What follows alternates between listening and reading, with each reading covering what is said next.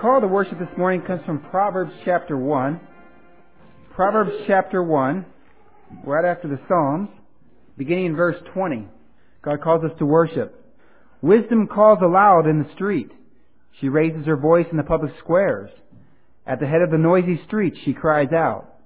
In the gateways of the city she makes her speech. How long will you simple ones love your simple ways? How long will mockers delight in mockery and fools hate knowledge? If you had responded to my rebuke, I would have poured out my heart to you and made my thoughts known to you. But since you rejected me when I called, and no one gave heed when I stretched out my hand, since you ignored all my advice and would not accept my rebuke, I in turn will laugh at your disaster. I will mock when calamity overtakes you, when calamity overtakes you like a storm, when disaster sweeps over you like a whirlwind, when distress and trouble overwhelm you. Then they will call to me, but I will not answer. They will look for me, but will not find me. Since they hated knowledge and did not choose to fear the Lord, since they would not accept my advice and spurn my rebuke, they will eat the fruit of their ways and be filled with the fruit of their schemes. For the waywardness of the simple will kill them, and the complacency of fools will destroy them. Whoever listens to me will live in safety and be at ease without fear or harm. Let's sing God's praises from hymn number 20. Our scripture reading is from Deuteronomy chapter 30 as we continue in our series of the Garden of God. Deuteronomy chapter 30, beginning in verse 11. God speaks to us through Moses. Now what I am commanding you today is not too difficult for you or beyond your reach. It is not up in heaven so that you have to ask who will ascend into heaven to get it and proclaim it to us so we may obey it. Nor is it beyond the sea so that you have to ask who will cross the sea to get it and proclaim it to us so that we may obey it. No, the word is very near you. It is in your mouth and in your heart so you may obey it. See, I set before you today life and prosperity, death and destruction. For I command you today to love the Lord your God, to walk in his ways, and to keep his commands, decrees, and laws. Then you will live and increase, and the Lord your God will bless you in the land you are entering to possess. But if your heart turns away, and you are not obedient, and if you are drawn away to bow down to other gods and worship them, I declare to you this day that you will certainly be destroyed. You will not live long in the land you are crossing the Jordan to enter and possess. This day I call heaven and earth as witnesses against you that I have set before you life and death, blessings and curses. Now choose life so that you and your children may live and that you may love the Lord your God, listen to his voice, and hold fast to him. For the Lord is your life, and he will give you many years in the land he swore to give your fathers, Abraham, Isaac, and Jacob. There are few passages in our Bible which are simultaneously well known and radically unknown as the story of the fall of Adam and Eve in Genesis 3. Everyone knows about eating the apple, right? No, there is no mention of the apple in the garden. Certainly the tree of knowledge of good and evil could not have been an apple. Apples are good for you, right? An apple a day keeps the doctor away. There is so much rich theology in Genesis 3 and it's all packed so tightly that it's a shame that so few people really meditate on the fall of Adam and Eve. While our culture tailors the story for their cute explanation for life, Christians in our day tend toward two extremes. Either they use the story to speculate on questions that are foreign to the Bible, like why snakes crawl and don't have legs, or Christians ignore the story of the fall because they believe the situation Adam and Eve faced here is irrelevant to their life today. Supposedly Adam and Eve lived by a covenant of works and now we live in a covenant of grace. And of course that theological distinction means don't look at this because God did away with this particular relationship and started something new at the end of Genesis 3. Well, I don't believe that. And I'd be willing to bet that the story of the fall is repeated in one shape or form, one way or another, in every book of our Bible at some level. And we'll see a few ways that the story relates to the rest of Scripture today, but there is no way to possibly draw out all the, all the connections here in one sermon. I mean, maybe a year's worth of sermons. Maybe you could actually do that and show the connections between Genesis 3 and the other places in Scripture. And I'm just going to go to a few of them today, which I think are the most important, but there are, there are legion. In fact, really what you have here in Genesis 3 is sort of an outline of the entire rest of the Bible. Because the story of Genesis 3 is really, in miniature, the, rest of the Bible. It's everywhere. But it's one of those things where I looked at this chapter and I said, you know, maybe we can do this all in one chapter, or all in one week. At the beginning of the week, I was looking at it, and that kind of went by the wayside. There's just so much packed in here with literature and everything. So I thought maybe we can split it in two weeks. That didn't work either. And so I'm down to the first six verses. But what I want to impress upon you is this is literature, and it's very, very potent stuff. And so I figure since we're not in a hurry to get through this, we'll just take it as it comes. And what I want to, I want to read something from probably one of my favorite theologians, um, 19th century theologians, Milton Terry, who had this to say about Genesis 3 and the entire account of the fall of Adam and Eve. Uh, in his book, he says, the inspired character of the narrative is to me evinced by the fact that all the literature of the world has failed to set forth for human warning any sketch of the course of temptation which is comparable in insight to this most ancient allegory. The effect of a prohibition in producing in man's free will a tendency to disobedience, the peril of tampering with temptation and lingering curiously in its vicinity, the promptings of concupiscence, reinforced by the whisperings of doubt, the genesis of sin, it's a great phrase, the genesis of sin from the thought to the wish, from the wish to the purpose, from the purpose to the act, from the act to the repetition, to the habit, to the character, to the necessity, to the temptation of others. The thrilling intensity of reaction in the sense of fear, shame, and of innocence lost forever. The certain and natural incidence of retribution. The beginning of a new life of sorrow and humiliation. The working of deathful consequences with all the inevitable certainty of a natural law. All this, and the awful truth that death is the wages of sin and the fruit of sin, and that death is sin, has been set forth since then by all the loftiest literature of the world. Yet all the literature of the world, even when it speaks of the genius of a Dante and a Milton, has added and can add nothing essential to the primeval story of Genesis, which it can but illustrate and expand. And I might quibble with the idea of this as being an allegory.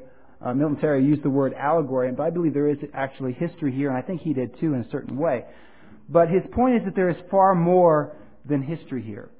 And I believe this chapter offers us the archetype of the human condition. In fact, this chapter is the outline, like I said, in miniature of the entire story of the Bible. So let's pick up our story in Genesis 2:25, the last verse, going through Genesis 3 verse 6.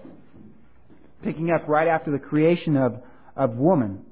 The man and his wife were both naked and they felt no shame. Now the serpent was more crafty than any of the wild animals the Lord God had made. He said to the woman, Did God really say, You must not eat from any tree in the garden?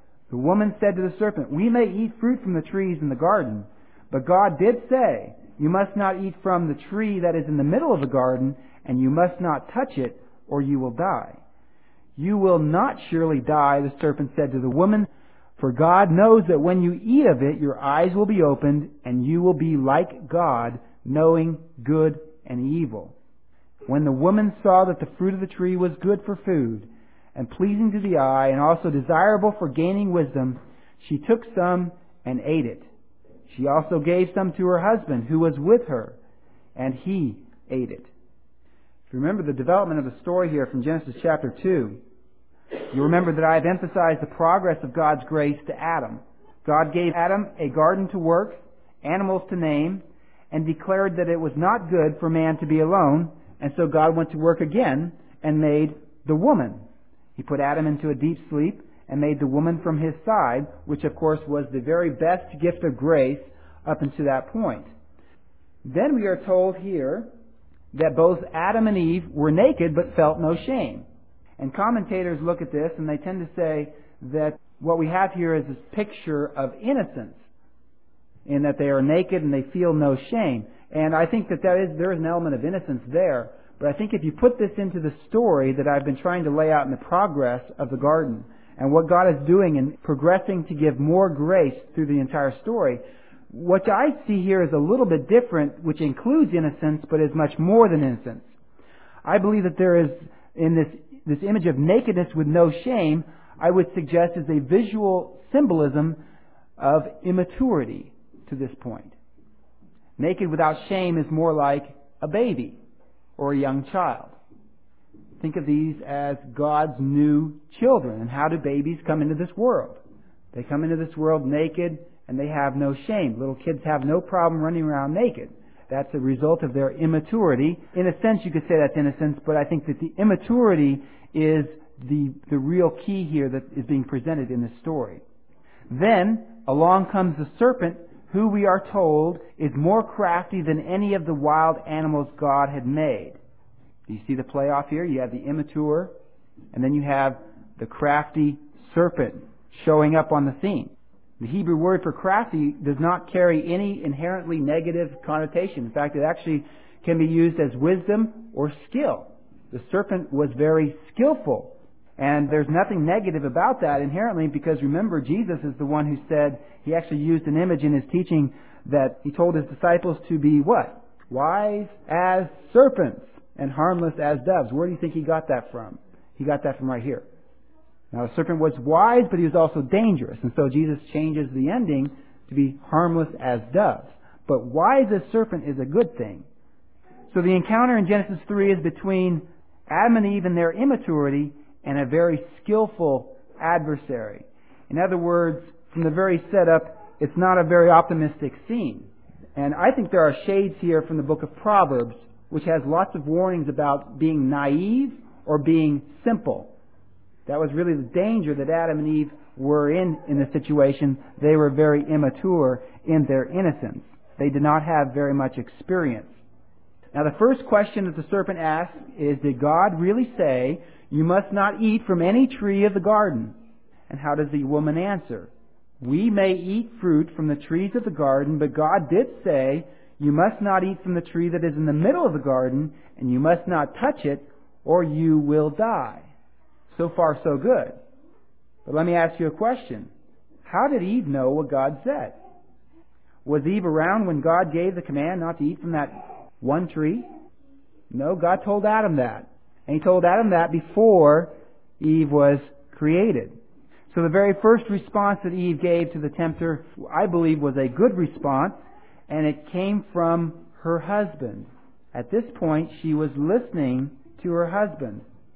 She had to have known about God's command from Adam, and up to this point she believed and followed her husband's word and therefore understood God's word. Now there are a couple other details in this response that we have to, and context here that we need to make mention of. First of all, is notice that she, Eve says that she can eat from all the other trees of the garden because that's what God told Adam, right? You are free to eat of all the trees but that one. Why is that important? Well, it means that she was not hungry, first of all. Eve was not hungry. And she was not in any danger of being hungry. Because remember, this is a temptation about food, right? Now, you'll see later why that's important. Also notice that Eve told the serpent something slightly different than God told Adam. God told Adam, back in verse 16 and 17 of chapter 2, And the Lord God commanded the man, You are free to eat from any tree of the garden, but you must not eat from the tree of the knowledge of good and evil, for when you eat of it, you will surely die. And yet Eve adds something else. And you must not touch it, or you will die. So there's an addition there that Eve is adding. Did God tell Adam that he could not touch the fruit of the tree? Well, we don't have any record of God saying that. Now, at this point in the, in the text, a lot of theologians say, oh, she made a big mistake right there. She added to God's word. And that's a very traditional view of this particular response that Eve makes. And there is some logic to that, so I'm not totally discounting that because we do know that the law says, do not add or take away from God's Word, right? It is just as much a sin to add to God's Word as it is to take away from God's Word. But I don't think that, that applies in this case because the adding or taking away of God's Word is condemned to when it nullifies God's Word. When it actually becomes an excuse to disobey God. I'll give you an example of that. I'm not, like I said, I'm not convinced of that view here. I think there's a little better way of looking at it. But uh, let me give you an example of, of an, an example of where in the Bible, when someone adds to God's Word, it's actually designed to nullify or make void God's Word. And that example comes from Matthew 15, where Jesus condemned the Pharisees for adding to God's Word. Um, Jesus said, Why do you break the commandment of God for the sake of your tradition? For God said, Honor your father and mother, and anyone who curses his father and mother must be put to death. But you say, speaking of the Pharisees, whatever help you might otherwise have received from me is a gift devoted to God. He is not to honor his father with it. Thus you nullify the word of God for the sake of your tradition. You see what's going on there? What Jesus is condemning the Pharisees for is for adding a loophole to get around obeying God. That would be adding and nullifying God's word. But did Eve nullify God's word by saying they were not to touch the fruit? I don't think so. She's actually in conformity with God's word. Now perhaps there's another explanation. Perhaps Adam and Eve had begun to learn something already. And that's manifested in what she says in response to the serpent. Remember, they were in schooling by God at this point. They were being taught various stages, being brought along. Maybe they had learned that what God doesn't want you to eat, He doesn't want you to touch. Think of the context of the law. Isn't that clear in the law of Moses? Moses told the people not to eat certain foods, like pigs, right? And what they were not to eat, they were not to touch. I think that even Adam and Eve were learning that already. They were already learning something and being brought to maturity at this point when you have Eve in her first encounter with a serpent. Now, applying this lesson to the moral world, I believe that Eve had learned to not toy with sin. What you don't eat, you don't touch. I mean, what good does it do to avoid sin if you're playing with it all the time? It does no good because whoever starts playing with sin inevitably falls to sin, just like Adam and Eve did here in the garden. So I think that the first response of Eve was the right response within the context of the rest of the Bible. And let's continue in verse 4 and we'll see what the serpent says next. You will not surely die, the serpent said to the woman, for God knows that when you eat of it, your eyes will be opened, and you will be like God, knowing good and evil. Now, what kind of death did God promise Adam and Eve back in Genesis 2? I'll point out that if God's warning to Adam is about biological death, and that they were going to die when they ate of it or in, the, in that day, if it's about biological death, then the serpent was, was speaking the truth and God was a liar. Because they lived biologically, if you read the, um, if you read the uh, genealogical accounting literally, they lived for 900, uh, Adam lived for 930 years later. But God told them when they ate of it, they would die. So, right at the top here, I'll point out that if the death God warned Adam is biological death, then the serpent was telling the truth, and God was a liar. For Adam and Eve did not die biologically when or in that day that they ate from the tree. And this is one of those reasons why I say I really believe that the death that God promised here at the center of this account was not biological death. It was actually a covenant death or a sin death. The separation from God actually happened immediately, and we see the effects of that later in Genesis 3, and we'll get into that and what that all looks like. But notice how crafty the lying serpent really was. His statement implies that God was keeping the tree from them. Right? This tree is really good, but God's keeping it from you. And I believe that, the, that God was keeping the tree for them when they were mature enough to handle it. In fact, I believe that the tree of the knowledge of good and evil is part of God's original good creation.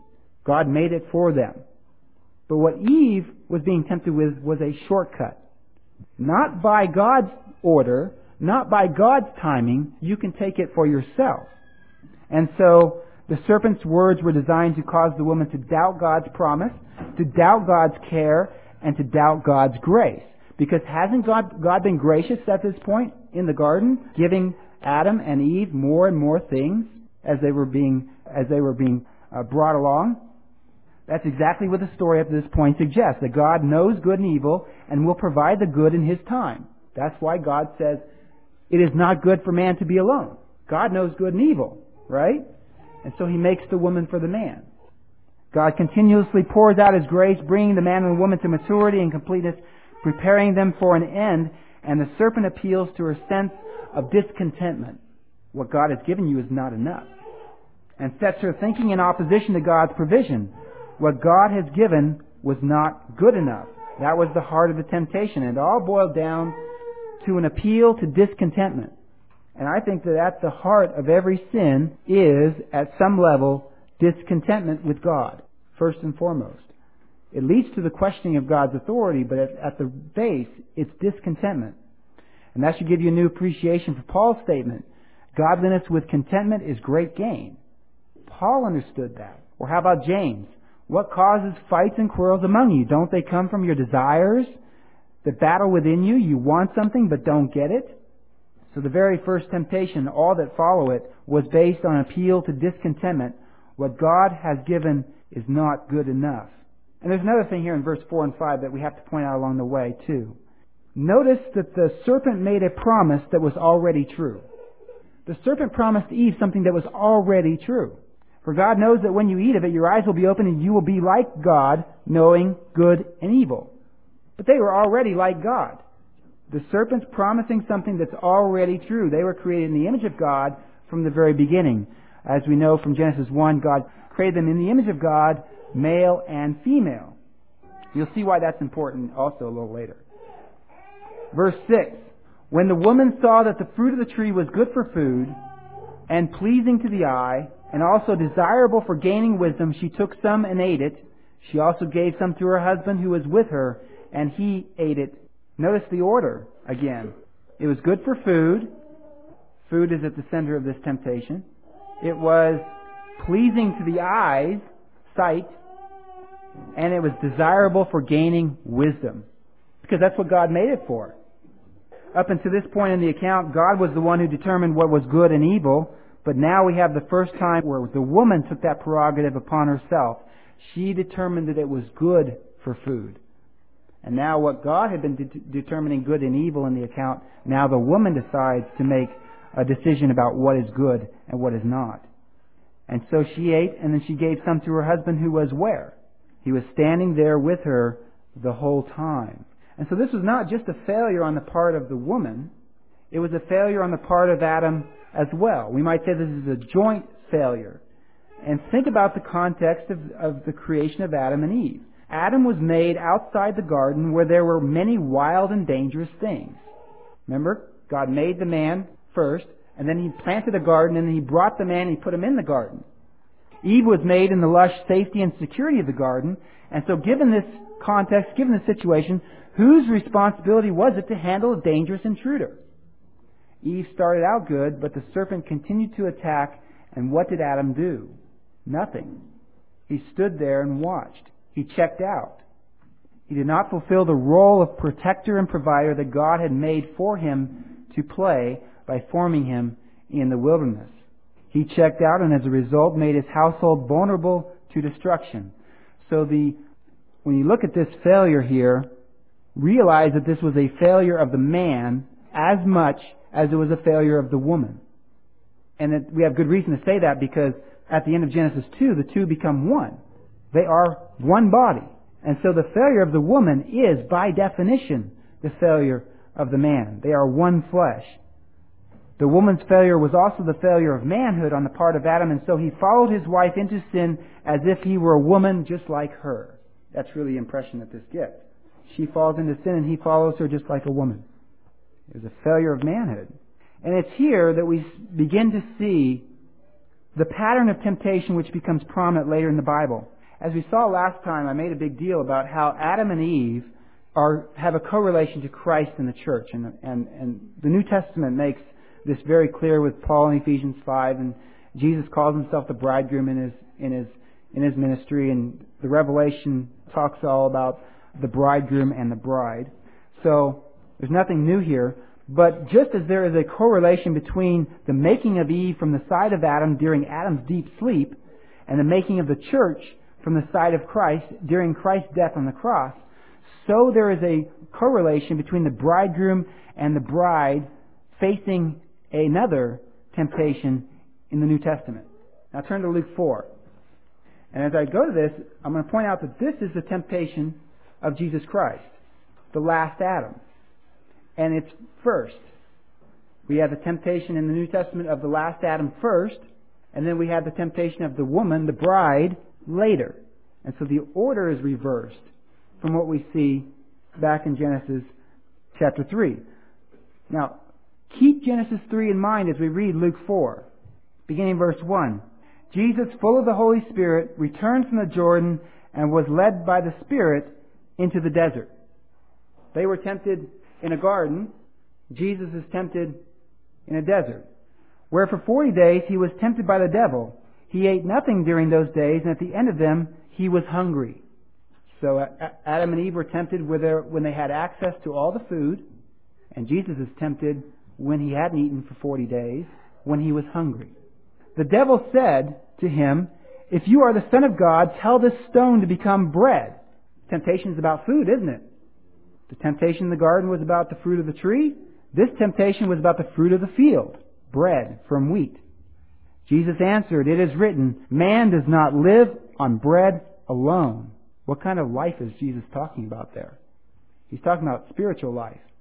The devil led him up to a high place and showed him in an instant all the kingdoms of the world. And he said to him, I will give you all their authority and splendor, for it has been given to me, and I can give it to anyone I want to. So if you worship me, it will all be yours. It's about the eyes. So we began with, in the garden, we began with good food, pleasing to the eyes, and now we have Jesus being shown in an instant from his eyes all the kingdoms of the world. But what the devil is saying here is already true, right? Jesus was already the Son of God, and all of these kingdoms were his inheritance. And so what Satan is really tempting him here with is the same thing that the serpent tempted Eve with, a shortcut. God was going to give all the nations to his son. Jesus answered, It is written, worship the Lord your God and serve him only. The devil led him to Jerusalem and had him stand on the highest point of the temple. If you are the Son of God, he said, throw yourself down for here, for it is written, He will command His angels concerning you to guard you carefully. They will lift you up in their hands so that you will not strike your foot against a stone. What's the serp- what is this, what is the devil saying? You will not surely die. Is that true? Did the angels come and protect Jesus before the crucifixion? He had to die. And not just biological death. He had to die. My God, my God, why have you forsaken me? The ultimate death. Jesus answered, it says, do not put the Lord your God to the test. And so what Eve does in the garden, by putting the Lord's word through her husband to the test, Jesus answers, do not put the Lord your God to the test. And when the devil had finished all this tempting, he left him until an opportune time. You see all the parallels here with the temptation of Jesus Christ right out of Genesis chapter 3? In fact, it's interesting because if you go on to Luke 4, go on to Luke 4 verse 31, we see that it's not until after the temptation in the wilderness that Jesus is given authority over the demons. Verse 31 says, Then he went down to Capernaum, a town in Galilee, and on the Sabbath began to teach the people. They were amazed at his teaching because his message had authority. In a synagogue there was a man possessed by a demon, an evil spirit. He cried out at the top of his voice, Ha! What do you want with us, Jesus of Nazareth? Have you come to destroy us? I know who you are, the Holy One of God. Be quiet, Jesus said sternly. Come out of him. And then the demon threw the man down before them all and came out without injuring him. All the people were amazed and said to each other, What is this teaching? With authority and power he gives orders to evil spirits and they come out. And the news about him spread throughout the surrounding area. And it goes on to talk about him healing people as a sign of the ministry later in Luke 4. But I don't think there's any coincidence here that Christ faced temptation first and then was given authority and power over both demons and the creation as a gift of God at that point because he resisted temptation. Yeah, what about the temptation of the bride? The new bride, the new Eve. Revelation chapter 12. She knew her husband had resisted temptation. A great and wondrous sign appeared in heaven. A woman clothed with the sun, with the moon under her feet, and a crown of twelve stars on her head. She was pregnant and cried out in pain as she was about to give birth. It's actually another connection back to Genesis 3. We haven't gotten to the point about the pain in childbirth, but that's a connection right there. And then another sign appeared in heaven, an enormous red dragon, a serpent, with seven heads and ten horns and seven crowns on his heads. That sounds really weird, but really what's being said there is that it's a perfect beast. Seven is the perfect number. This is the dragon with seven heads, the consummate dragon. His tail swept a third of the stars out of the sky and flung them to the earth. The dragon stood in front of the woman who was about to give birth so that she might, he might devour her child the moment it was born. She gave birth to a son, a male child, who will rule all the nations with an iron scepter. And in Greek it literally says, who is about to rule all the nations with an iron scepter. And her child was snatched up to God and to his throne. The woman fled into the desert to a place prepared for her by God, where she might be taken care of for 1260 days. Now skipping down to verse 13. When the dragon saw that he had been hurled to the earth, he pursued the woman who had given birth to the male child. The woman was given the two wings of a great eagle so that she might fly to the place prepared for her in the desert, where she would be taken care of for a time, times and a half a time, out of the serpent's reach. Then from his mouth the serpent spewed water like a river to overtake the woman and sweep her away with a torrent. But the earth helped the woman by opening its mouth and swallowing the river that the dragon had spewed out of his mouth. And then the dragon was enraged at the woman and went off to make war against the rest of her offspring, those who obey God's commandments and hold to the testimony of Jesus. So here we have another connection to Genesis 3 as another woman faces another serpent, another dragon. But what does this woman do? Does she talk to the serpent? Does she listen to the serpent? No, she flees. She flees from the serpent who actually ends up going after and attacking her offspring, those who keep the commandments of God. So we have the temptation of the bridegroom and the bride in the right order, coming full circle in the New Testament, reversing the order of the fall we had back in Genesis 3. And what I want to present here now is a little bit different because what I believe is that what Christ and His bride did in the first century is the model for how we should handle the temptation to sin and break faith with God. Even within the model of Genesis 3, we find very instructive things. Genesis 3 shows us the dangerous mistakes which will lead to failure, discontentment, toying with sin, immaturity in the face of dangerous circumstances, and Genesis 3 even shows us the outcome of the failure. As we'll see later in Genesis 3, when the man and the woman failed, God gave the creation in the symbol of thorns and thistles and the, and the increase of pain in childbirth dominion over the man and the woman. The opposite of what we see with Jesus. When he persevered, when Jesus persevered and when the church resisted temptation, they were both given, Jesus Christ himself and the church, dominion over not only the entire world, but demons and the powers of evil as well. And so what I'm saying is that this is the archetype, this is the pattern for all of Christian living. We are called to be like Christ and resist temptation, and this shows us how. What happened to them also happens to us. This is the universal expectation of the Bible. You can see it in James chapter 1. And let's go to James chapter 1, the last connection that I'll go to this morning. James says in verse 12 of chapter 1, Blessed is the man who perseveres under trial, because when he has stood the test, he will receive the crown of life that God has promised to those who love him. When tempted, think back to the garden. No one should say, God is tempting me, for God cannot be tempted by evil, nor does he tempt anyone. But each one is tempted when by his own evil desire he is dragged away and enticed. Then, after desire has conceived, it gives birth to sin, and sin, when it is full grown, gives birth to death. See the pattern? Comes right out of Genesis chapter 3. And then James says, Don't be deceived, my dear brothers. And that's what the woman was. She was deceived. Every good and perfect gift is from above, coming down from the Father of the heavenly lights, who does not change like shifting shadows. Have faith in God. That's what James says. Every good gift. And so if James is talking about this as part of the gospel, then we have another evidence that the gospel is preached in the garden. James is using the same pattern. And I don't think anybody would deny, other than some older theologians like Luther, that James is part of the gospel. So all these things are instructive, all these things are remarkable in the way they teach God's people how to live their lives in God's world. Let's pray. Our Father, we thank you, Lord, for what you've done for us.